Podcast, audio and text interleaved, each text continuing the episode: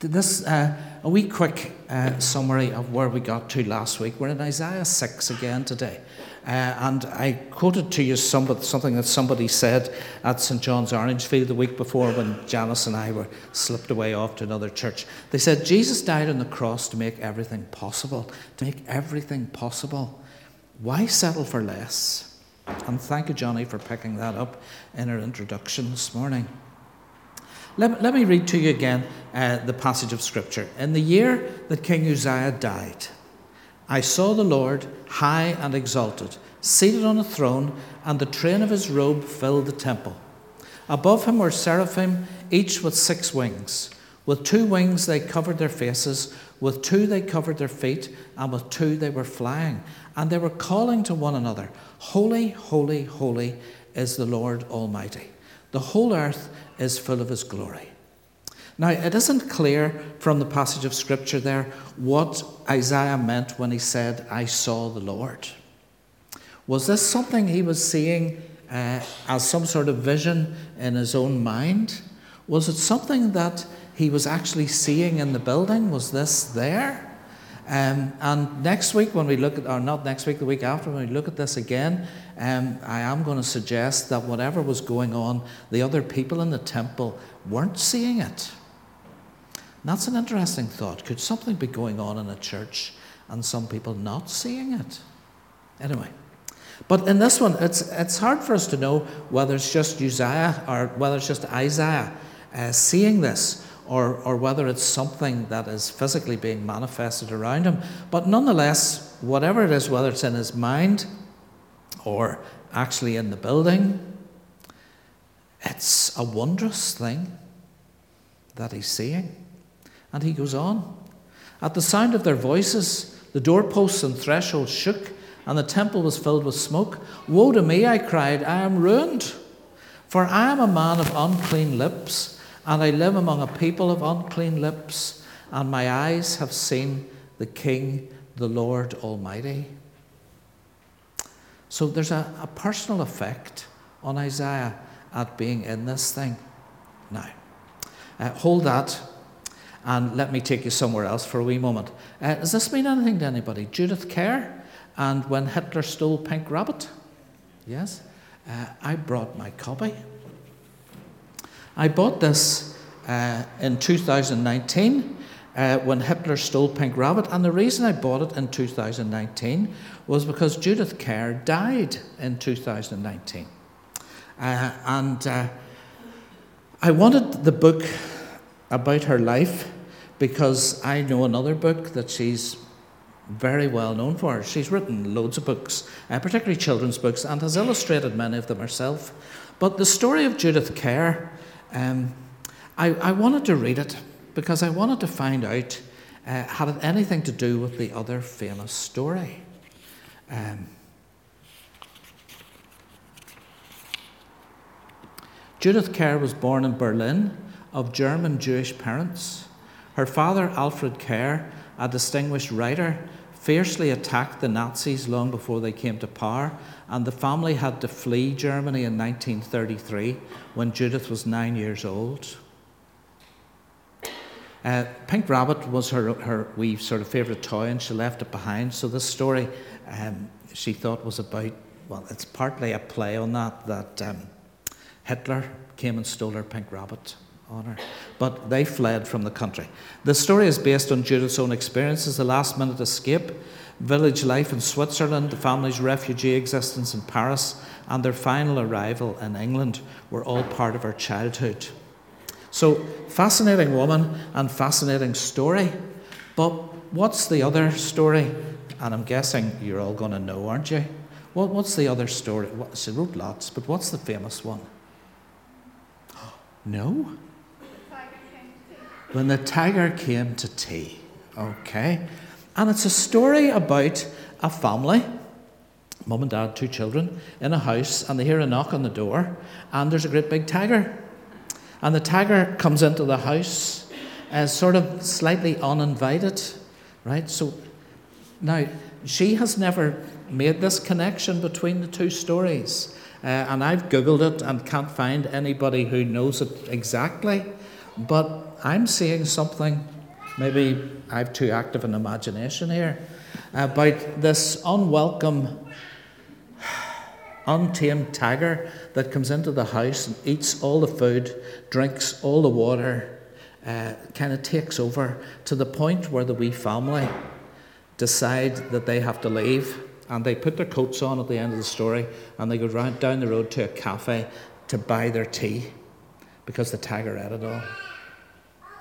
The end of the story, they're making their way back home and they're coming home with a great big tin of tiger food uh, in case the tiger comes back, which is a kind of way. I wonder did that linger in our mind about what happens no matter where we go in the world because they went to Paris and had to move on again anyway. But I have here.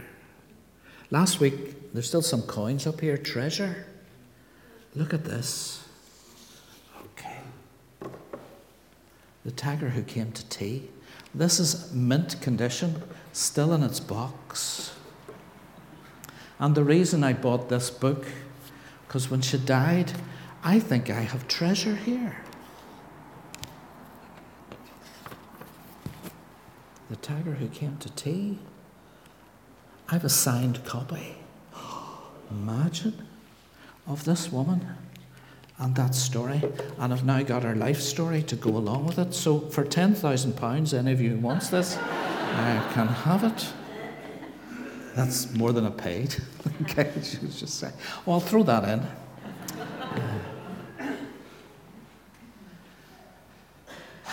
Treasure. Why settle for less than a mint condition copy with her signature in it? We have other treasure. Oh, it's gone. Here it is. Right. We have treasure. I bet you every one of us has at least one of these, and if you don't have a physical paper one, you've probably got one on your phone and one on your laptop. I certainly have them in both places. This is filled with treasure, and it's filled with the signature of the person behind it, page after page after page. And it's always described as a library of books because it is. It's not just one story, it's a whole collection of books. But right in, in all of our hands is an incredible copy of ancient texts. This, the newest bit of this is 2,000 years old. The oldest bit could be 3,000 years old, maybe 3,500 years old, and it's sitting on our shelves, sitting in our pews, sitting on the end of the piano. These ancient texts, I'll guarantee you none of us have ancient texts, anything like that, anywhere else belonging to us. This is an incredible ancient text, and it's like that. It's made up of, there are biographies in it, there are story, not fairy tales, parables we'll call them, uh, stories made up that are full of meaning. It's got history in it. It's got poetry books in it. It's got lyrics of songs in it. Um, it's got wisdom written by Yoda type people who were putting wisdom of the day down onto uh, manuscripts and scrolls and parchments. Uh, it's been carefully preserved for centuries and centuries, collected, translated, worked on, and it's, yeah, it's fantastic. This thing that we have that sits in all of our houses um, part of the reason why I started with this is the possibility that the tiger who came to tea has something to do, means more when you know the history of the person. Something like that. It, um, you can start to imagine what some of the stories might mean when you know a wee bit of the history. Well, let me tell you that there are at least six history books in here. First and Second Samuel, First and Second Kings, First and Second Chronicles, and they cover a, a period of history from 1100 BC to 500 BC. Yeah, that's 600 years. That's like from Henry VIII to now. Oh, in here, in six books, the history section of the library that is the Bible. Now, this is going somewhere, it's not just random, okay? In three chapters in Second Chronicles. So that's the, the final one of those six books. In three chapters, Second Chronicles chapters 26, 27, and 28, uh, we hear of three kings. Uh, Uzziah, who's in our Bible reading today, became king in 791 BC. Jotham, who's Uzziah's son, became king in 751 BC.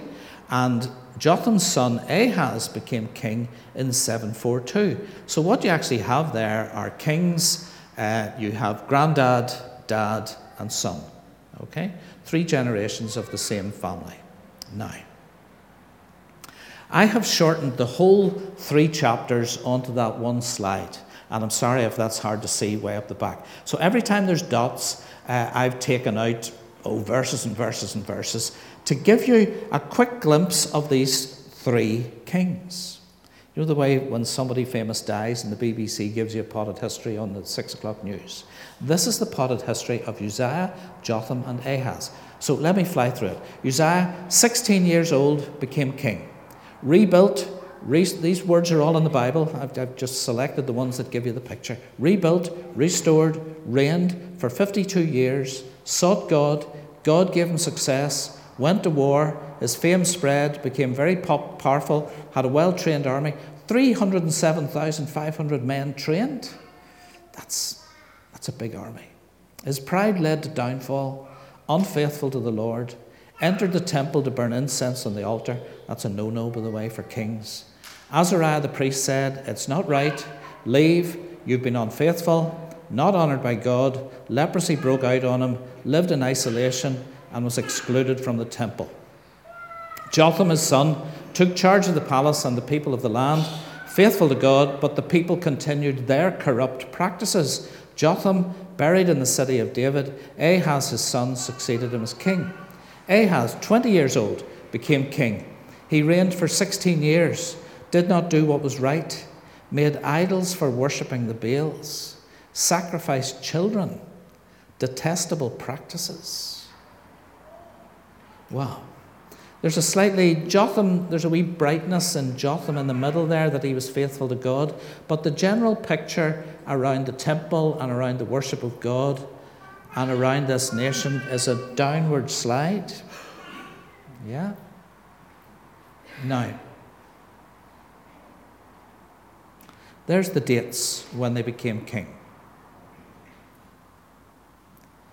Uzziah, 16 years old, king, rebuilt, restored, reigned for 52 years.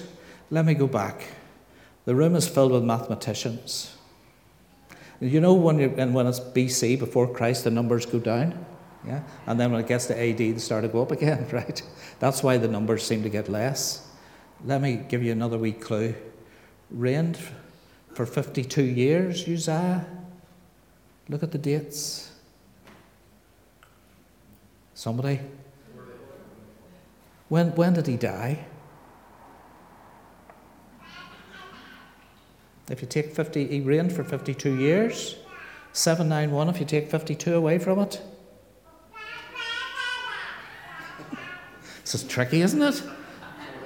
Seven, well, I got 739, yeah? If you take 52 away from it. So, what does that mean?